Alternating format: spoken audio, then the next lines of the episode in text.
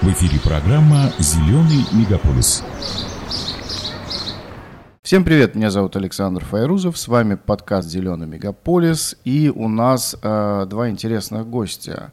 Э, первый гость э, Павел Александрович Гамов, заведующий кафедрой пирометаллургические и литейные технологии Южноуральского государственного университета, между прочим, кандидат технических наук и доцент. Здравствуйте, Павел Александрович. Добрый день. И второй гость, э, журналист. Он сказал, не фанат экологии, но я считаю, что один из э, погруженных в тему экологическую людей нашего города, э, Челябинска, э, Андрей Николаевич Трушников. Добрый, добрый день. Я вот знаю, что у Андрея Николаевича по теме переработки технологенных отходов очень много вопросов есть к Павлу Александровичу. Да не то чтобы вопросов, просто есть некое понимание. Челябинск э, город, который, ну, можно сказать, с начала 20 века, с начала 20 века и даже, наверное, в 19 веке уже э, начал формироваться именно как промышленный город. А промышленный город э, – это, к сожалению, и отходы. Потому что ну, не бывает никакого производства, чтобы рядом чего-то не возникло. И я вот последние годы, действительно, я слежу за темой экологии, и последние годы я стал э, с удивлением отмечать следующую тенденцию. Раньше мы просто говорили, вот у нас здесь есть некие кучи, есть отвалы, есть завалы, с этим надо что-то делать. А тут я начал видеть, что наши челябинские ученые то там, то здесь э, появляются в новостях именно как э, люди, исследователи, которые предлагают решения. И мне стало вдруг понятно, что оно и не могло быть иначе. Должно было, должно было появиться идея именно в тех городах, где эта проблема существует. Но вряд ли в зеленом мегаполисе, который зеленый с точки зрения того, что у него там нет вообще никаких производств, вообще кто-то начнет заниматься экологией. Действительно ли вы чувствуете, что сейчас э, наши ученые, наши исследователи как-то рванули, что ли, в этом направлении, они востребованы? Я думаю, действительно, здесь повестка определяется тем, что э, есть города, где промышленное производство развито особенно сильно. И, конечно, в прежде всего именно здесь возникают э, эти задачи, но я бы не сказал, что сегодня этот вопрос начал рассматриваться, потому что даже для Челябинска эти вопросы поднимались, ну, как минимум с начала этого века, достаточно остро. Вообще э, тренды по экологической, ну, по экологическим работам, если можно так сказать, они остро стали появляться после развала Советского Союза. И, ну, вот я, можно сказать, современный современник этого процесса, да, и не могу, в общем-то, сравнивать э, объективно то, что было раньше и то, что стало потом, но ощущение действительно складывается так, что э, когда появилась экономическая составляющая, и в том числе штрафные санкции стали более жесткими, этот вопрос возник не только для науки, а в том числе и для предприятий, для собственников этих предприятий, и вот это совместное как бы интерес, с одной стороны, науки, чтобы были технологии более совершенные, с другой стороны, давление по вот этим штрафным санкциям, хотя они, конечно, несравнимы с э, западными, да, но тем не менее, вот это стало, э, значит, эту тему развивать, продвигать зеленую тему. Я вот когда готовился к подкасту, смотрел на цифры и понял, что они очень совершенно разные по отходам. А, кто-то одни цифры говорит, кто-то другие. Вы, если что, поправьте, потому что источники-то открытые. Э, я нашел цифру, что ежегодно в нашей стране примерно формируется 5 миллиардов тонн мусора, и э, большая часть э, этого мусора это именно конкретно техногенные отходы. А вообще в России уже накоплено там чуть ли не от 80 до 100 миллиардов тонн отходов, и вследствие того, что все далеко не перерабатывается, Это все копится, копится. Действительно такие цифры? Э, порядок? Цифры, да. Вот те, которые вы назвали, они очень близкие. Вообще, э, знаете, вот назвать точную цифру, я думаю, сейчас никто не сможет. И дело даже не то, что в России у нас не хватает там Э, технологий для того, чтобы определить. Это вообще задача в мире достаточно сложная, потому что не всегда эти отходы учитывались, особенно у нас в стране. И цифры, да, они приблизительно вот такие, как вы назвали, и это опять же общемировая проблема, что ну вот если мы сравниваем количество добытого материала, ведь мы же все понимаем, что отходы-то они образуются не просто так, они образуются из тех изделий, которые мы производим. Так вот, если мы говорим про добытые материалы и конечный продукт, который получается, так вот больше эта часть идет в отходы из добытого. Это больше половины как минимум, а для некоторых производств это цифра вообще зашкаливает. Ну, можно привести пример производства меди, которое у нас в области достаточно развито. Да? Вот мы знаем об этом хорошо, и новые производства открываются. Так вот, из тонны добытого сырья из земли а, после обогащения э, в отвалы, ну, да, там они жидкие отвалы, э, уходит 950 килограмм. Из тонны 950 килограмм мы оставляем в виде отхода. А оно туда уходит, э, потому что мы просто еще не научились из этих 950 еще что-то полезное вытаскивать? Ну, на самом деле концентрация меди в рудах очень низкая, там около полупроцента, даже меньше, обычно 0,4%. Э, то есть это вот масса меди в руде, ну в том материале, который лежит в земле. И просто даже из из этих цифр понятно, что если мы э, убираем то, что нам не нужно, и оставляем только медь, ну, получаются примерно такие цифры. И поэтому вот эти шламы, да, ну, жидкие отходы, э, они остаются сейчас невостребованными. И действительно, ну, если мы посмотрим по составу, там, в общем-то, ну, пустая порода – это тот материал, который сейчас не нужен. Вот э, пока нет таких технологий, которые бы позволили его куда-то применить. Вы знаете, Челябинск уникальный город. Однажды прогуливаясь с семьей по центру, мы дошли до э, магазина «Детский мир», э, откуда открывается замечательная панорама на э, металлургический район. И вот именно там а, была такая большая гора. У меня ребенок спросил, папа, неужели у нас в городе есть горы? А я сказал, нет, сынок, это шлакоотвал. То есть мы дошли до того момента, что э, количество отходного материала от металлургического предприятия уже напоминает гору. Вот скажите, с этой горой что-то можно сделать? Ну, например, завалить ее землей, высадить там. Ну, слушай, у нас уже с одной из гор сделали. Это да? свалка, То есть, да, да, ну свалка, тоже, тоже гора, куда менее приятная, мне кажется. Да, я бы здесь сказал, что, наверное, ее не столько нужно заваливать, сколько нужно стараться использовать эти материалы.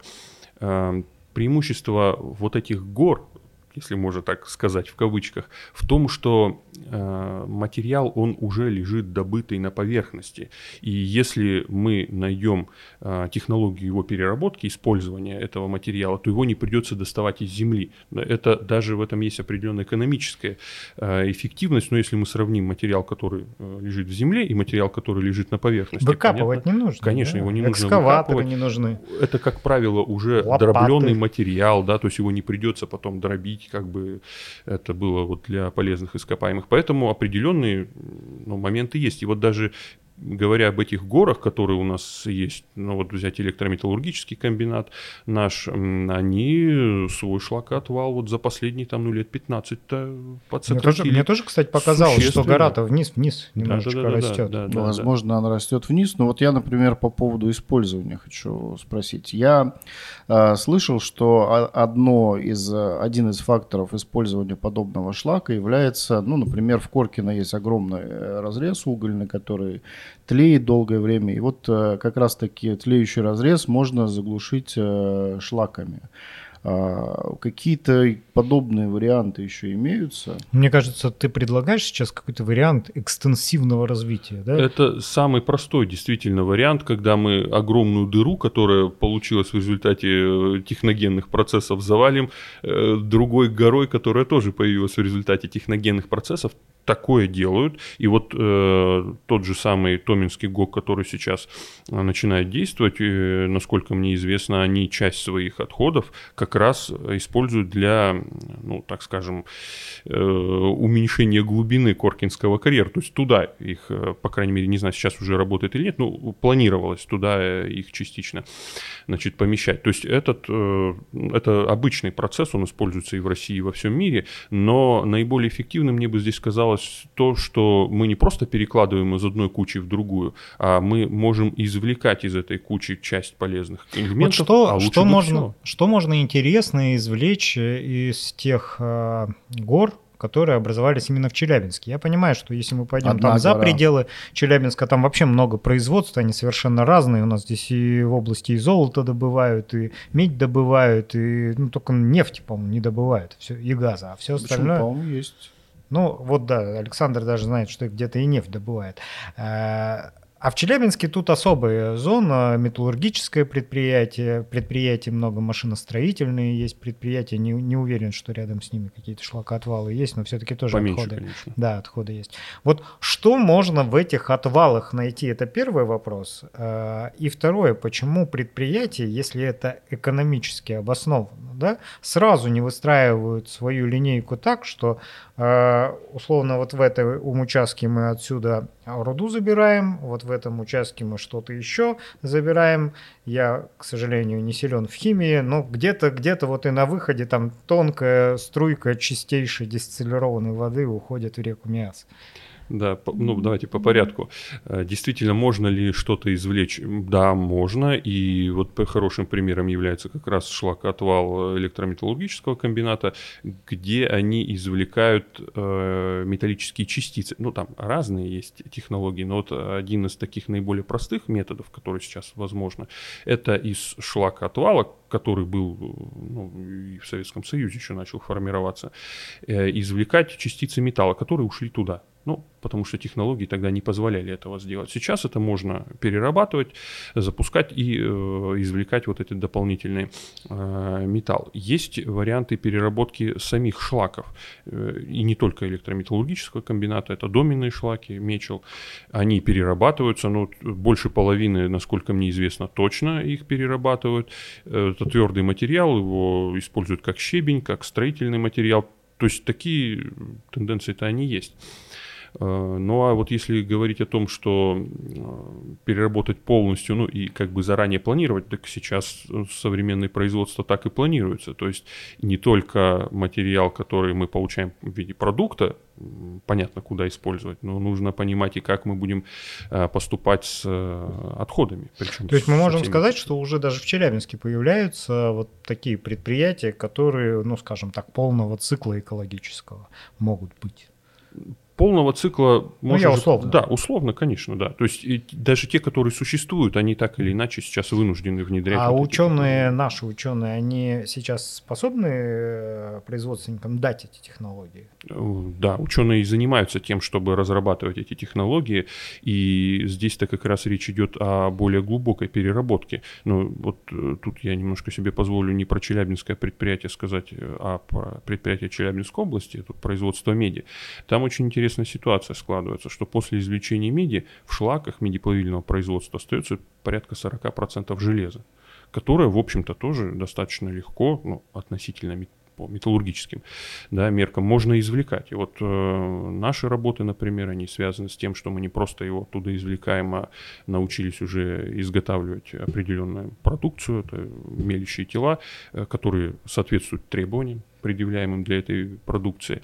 И вот это один из примеров того, что действительно можно сейчас что-то новое пробовать, и я надеюсь, что это получится. Вопрос, конечно, всегда здесь экономического эффекта, да, потому что э, ведь в это производство должно вкладываться, опять же, предприятие, ну, бизнес, и вот э, бизнес, он пока крайне осторожно к этому ну, подходит. Тут же, видите, сегодня нет этого экономического да. эффекта, а потом будет у меня в голове сразу возник пример Садки, которая в свое время была очень таким пыльным городом, потому что магнезит, крупное предприятие, вот эту всю пыль э, при производстве своей основной продукции просто отправлял в небо.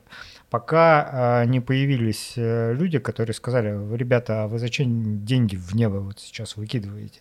И они начали, по-моему, еще в 90-х годах или в начале нулевых вот эти пылесборники устанавливать и делать э, доп. продукт. В результате они, ну, могу врать, но говорят там, что прям в их доле производства это стало таким весомым элементом. Но это... Мы можем вспомнить еще пример Аши и Ашинского металлургического комбината, где э, там же на комбинате существует а, производство различной посуды бытовой, то есть кастрюли, знаменитые ашинские термосы, и у них э, налажен серьезный бизнес, они продают. Это то есть из отходов термосы, это, что ли? На, насчет отходов не знаю, вот у меня как Мы в отходах, был... Саша, а ты про термос. Нет, нет, нет, нет это, там... это, конечно, производство не из отходов, это ну, довольно сложное производства. Но там именно при заводе э, Ну это да, находится... это берется экономическая вот модель, в которой разные э, вещи производятся. Все-таки вернемся к нашему Челябинску, потому что мне вот кажется, а, вот вы говорили сейчас э, об этих исследованиях, у меня возник вопрос. Раз у нас есть продукт, с которым могут работать э, ученые вашего профиля, да, то, скорее всего, э, на наш опыт Челябинске более внимательно обращают внимание ученые из других городов, регионов, возможно, даже стран. Есть такие примеры?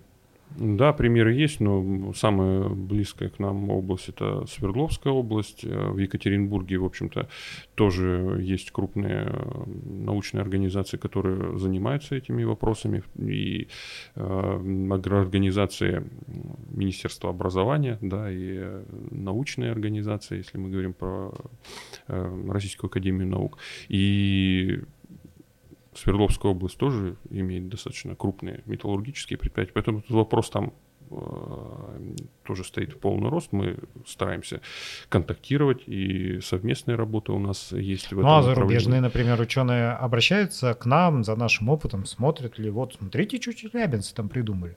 Конечно, обращаются, но прежде всего я бы здесь хотел о ученых в наших странах СНГ сказать, потому что ведь промышленность-то у нас вся как бы из одного места, да, то есть э, из Советского Союза, я в хорошем смысле имею да, в виду, да, да, а то, есть, я уже был напрягся. Да, имеется в виду идейный центр, да, конечно, и э, поэтому у нас и технологии очень схожи, и отходы очень схожи, и, соответственно, интересы тоже близкие. Если мы говорим про европейские или там, ну, азиатские работы, они есть, не сказать, что мы с ними плотно, ну вот именно мы работаем, но, опять же, дело дело заключается в том, особенно вот если мы про металлургию говорим, технологии во всем мире практически одинаковые. И поэтому продукты как полезные, так и отходы, они тоже очень схожие. И технологии зачастую, они, если применимы в одном месте, то они могут использоваться и в другом месте. Поэтому здесь очень близкие вещи. Могу пофантазировать. Вот э, вы говорите, что мы можем извлекать, извлекать до какого-то уровня все вот из этих отходов промышленных техногенных. А, но все равно же, ну, мы же понимаем вот о том ручейке, о котором я говорю, он вряд ли появится, все равно будет какая-то как минимум горка. Пусть может быть невысокая, но горка. Можем ли мы на этих горках а, вот сейчас начать планировать что-то подобное, что делается, например, на той же свалке Э, Челябинской, да, там уже сейчас обсуждается, что там будет и пешеходные зоны, и чуть ли не горнолыжный курорт, там кататься любят. Вот на техногенных кучках возможно э, появление достаточно таких, ну, туристических объектов, э, которые, ну, как минимум, они не будут ли продолжать э, портить нам жизнь после того, как мы все оттуда заберем? А, ну вот здесь я не, не являюсь экспертом, но, как мне кажется, э, вот эти техногенные образования в смысле рекультивации вот путем организации каких-то пространств, они даже больше подходят, чем вот пример свалки, потому что внутри этих образований ничего не, никаких химических процессов а, то есть не га- происходит. газоотводы не надо будет не делать? Не надо ни газоотводов делать, то есть это достаточно инертный материал, как правило, он не, не пылит, у него нет химических каких-то взаимодействий взаимодействии там с человеком или окружающей средой. То есть это, ну, вот просто твердый отвал, ну, фактически гора которую, ну, то есть, с одной проще. стороны выкопали, в другую сторону. Да, да, ну, да. из земли и взяли, вот, в землю погрузили. Кстати, в этом плане у нас же есть пример э, коркинских отвалов, да, вот, э, которые вдоль трассы э, У нас много примеров. Которые используются. Там вот был какой-то, ну я не скажу горнолыжный курорт, но, Да, по да, крайней да, мере, тюбинги там э, были, да. Пока гаишники не запретили. Да, да, да. Но это второй вопрос, но, в общем-то, это достаточно такое часто используемое, А, возможно. В советские годы мы часто, да и сейчас э, видим в строительных материалах вот так называемые шлакоблоки.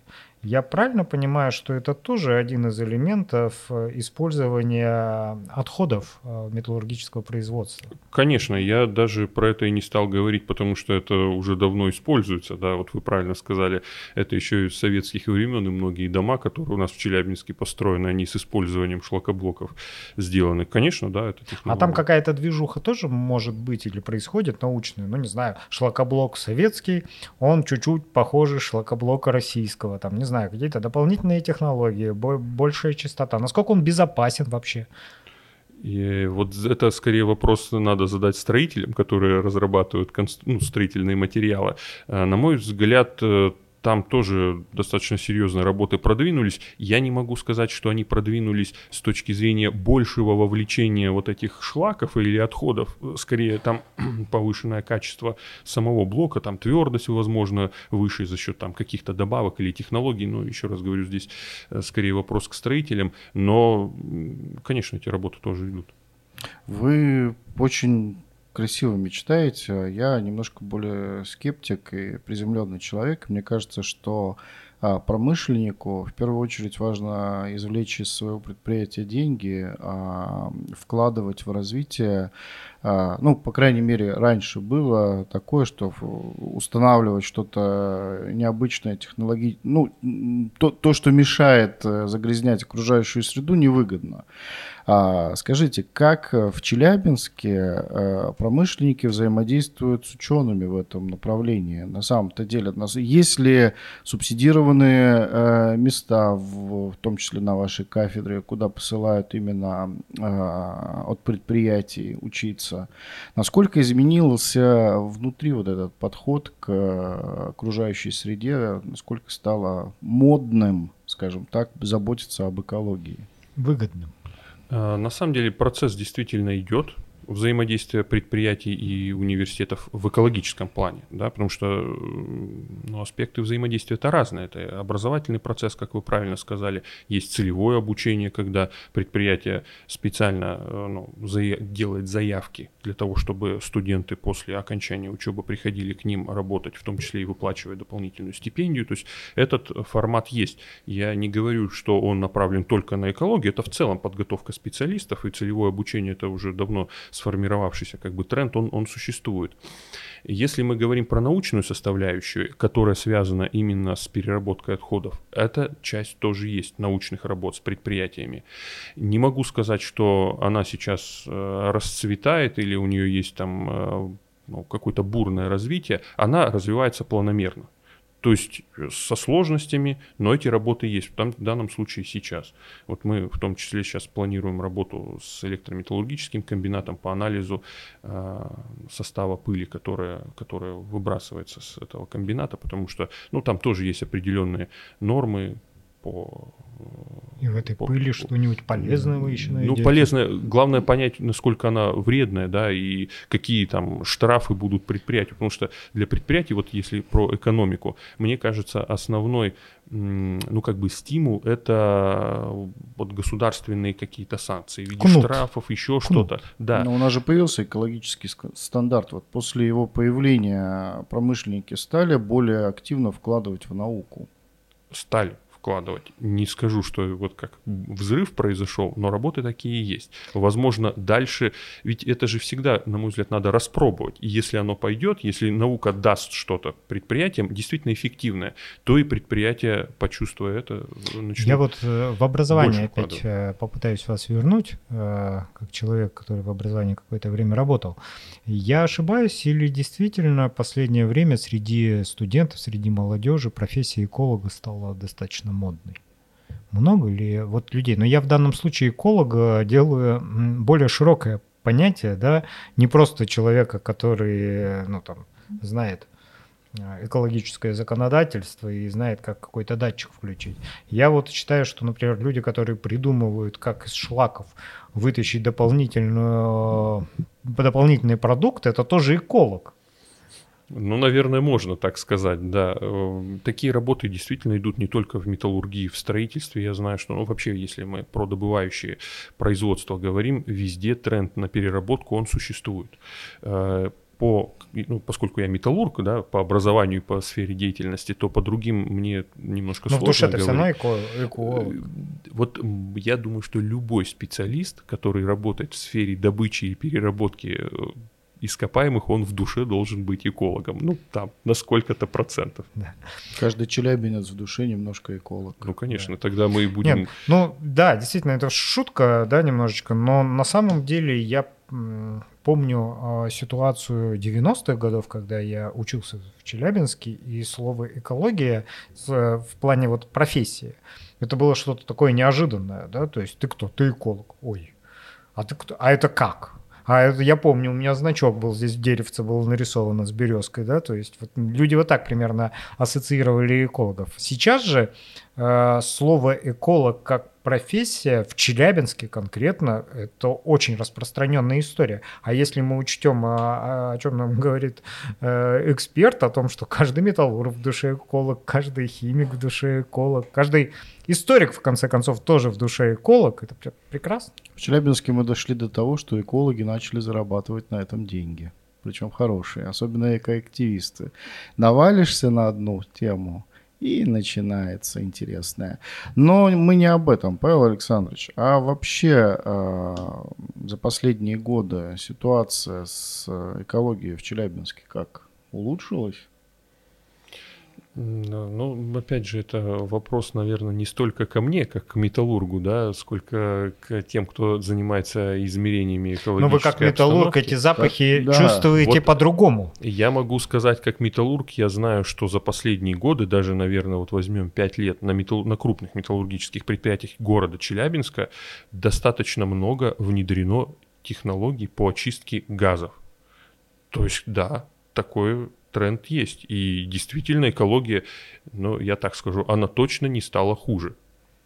Вот Под, за последние подобный годы. опыт челябинских предприятий э, реально распространить на всю страну, потому что у нас не одна точка проблемная. На самом-то деле Челябинск не самый проблемный город э, с экологией. Есть гораздо хуже в Сибири города, где вообще режим черного неба существует. Череповец существует, у нас Липецк. Понимаете, здесь, конечно, можно, и это, это делают. То есть опыт, положительный опыт, он перенимается. Другое дело, что каждое производство, оно по-своему уникальное. Но если вот мы берем металлургическое, там один вид отходов, ну, вернее, одни виды отходов, да, там газообразные, есть жидкие, твердые отходы. Если мы возьмем ну, например, добычу угля, то это совершенно другие отходы. И там те технологии, которые мы используем при переработке отходов черной металлургии, неприменимы. То есть для каждого предприятия, для каждой отрасли, я бы так сказал, не предприятия, все-таки отрасли, нужны свои технологии. Поэтому здесь очень большой фронт работы. Я, кстати, вот э, видел рейтинг, правда, прошлого года, его э, составлял журнал атмосфера, по-моему, называется, да, то есть они э, делали рейтинг городов России по техногенному загрязнению. И я, когда увидел этот заголовок, думаю, ну все, сейчас вот я зайду и там, вот, и вот там Челябинск. Потому что, ну, уже штамп существует в голове. Захожу, и я не вижу там Челябинска. Нет в этой десяточке Челябинска. На первом месте э, стоит Ростов-на-Дону. Ростов-на-Дону. Э, а что они делали? Они э, рейтинг делали не от того, что там сколько кучек, как. Они брали и ездили по дорогам и собирали пыль и анализировали, сколько в этой пыли именно э, совершенно техногенные истории, да, то есть за счет производства автомобилей, вероятно, еще чего-то. Ну, я не погружался сильно в исследование, что они там делали. Но именно на этом основывались. Так вот, Ростов-на-Дону.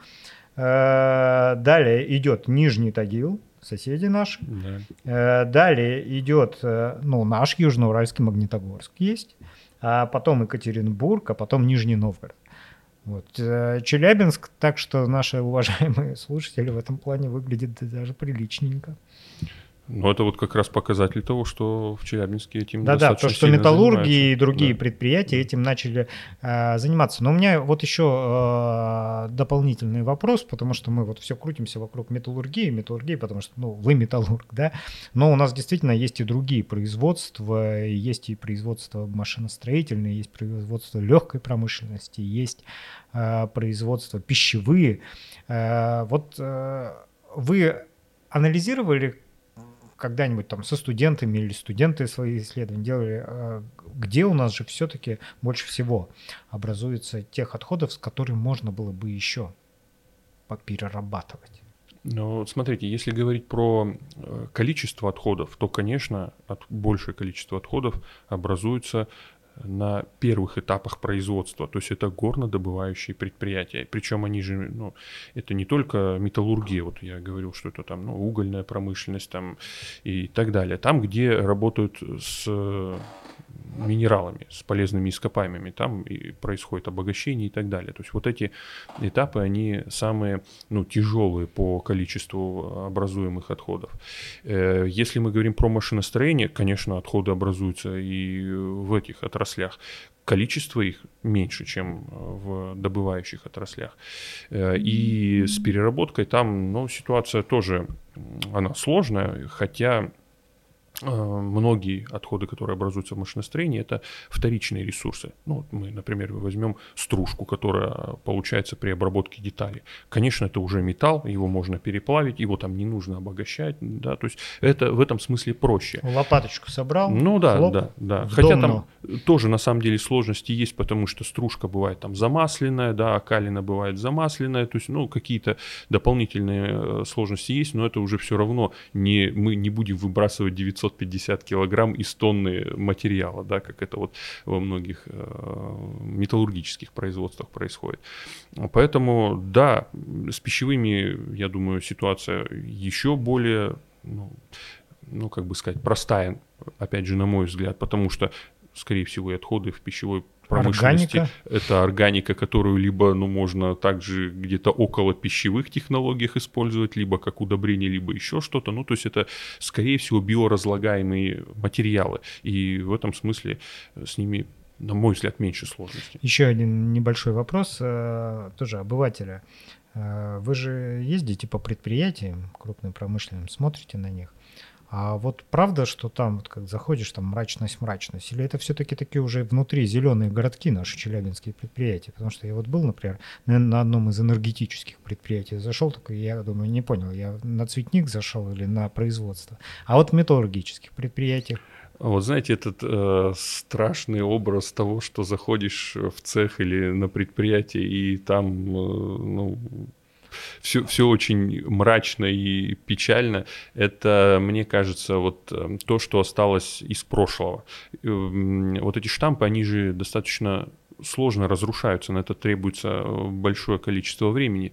Но вот если мы посмотрим на наши челябинские производства, особенно на современные производства, то они выглядят абсолютно по-современному. Но это, я думаю, вы слышали, даже есть и названия такие, которые делают акцент на чистоте, да, вот белая металлургия, Э, ну, Конечно, это не научный термин, ну нет такого белая металлургия. это но пока это- до работы. да, науку. это акцент на том, что действительно уделяется большое внимание экологии. И, конечно, если мы сравним цех э, металлургический, там, например, э, конца Советского Союза, то есть 80-х годов, и вот современные, ну, в большинстве случаев разница будет очень заметна. Ну, Там, когда едешь к этому цеху знаменитому с белой металлургией на трубопрокатном заводе, как раз-таки э, можно впечатлиться и советской архитектурой, да, советской металлургией. Когда ты приезжаешь и видишь вот эту яркую цветную э, картинку нового цеха, ты понимаешь, что различия имеются. Конечно, там зеленые насаждения, елочки, э, чистота, э, шикарное с- помещение со столовой, уж извините, я о больном. А, когда внутрь проходишь, там тоже такая, ну, бо- больше похоже на какой-то какой-то веселый музей современной истории, где там можно посмотреть необычные экспонаты. А, но мы уже плавно завершаем наш э, разговор. Павел Александрович, позвольте последний такой момент, который э, хотелось бы узнать у вас. А какой вы видите металлургию будущего? Челябинскую металлургию. И челябинскую, и российскую хотелось бы. Экологичной или все-таки... Э, я думаю, здесь нет никаких других вариантов, кроме как э, тренд на экологию, и это мировые, в общем-то, тренды. Смотрите, ведь даже мы поговорили сегодня, в общем, довольно много о твердых отходах, да, это шлаки, различные отвалы и так далее, которые формируются при выбросах вот этих твердых отходов. А, но ведь довольно большая проблема и выбросы парниковых газов, СО, СО2, да, да ну СО практически сейчас уже не выбрасывается, СО2, углекислый газ. И вот один из мировых трендов и сейчас у нас, вот он в Челябинске, по крайней мере в научной среде развивается, это замена углерода на водород. И, соответственно, если мы исключаем углерод, ну или заменяем углерод на водород, то вместо выбросов СО2 у нас будут выбросы H2O, а это мы понимаем вода, которая, ну, ее сложно отнести к каким-то вредным компонентам. Мы вот про предыдущий подкаст говорили о том, что она еще и в дефиците. Ну вот, понимаете, Повысил поэтому влажность мне кажется, что вот это тоже очень важное направление, э, и это тренд мировой. Как раз таки выброс воды будет э, приятен для зеленых насаждений, мне кажется. Даю слоган «Челябинск – водородный тренд мировой». Я бы поддержал такой да. слоган. А, безумно интересная беседа. Спасибо вам за то, что пришли. А, с вами был подкаст «Зеленый мегаполис». До свидания. «Зеленый мегаполис».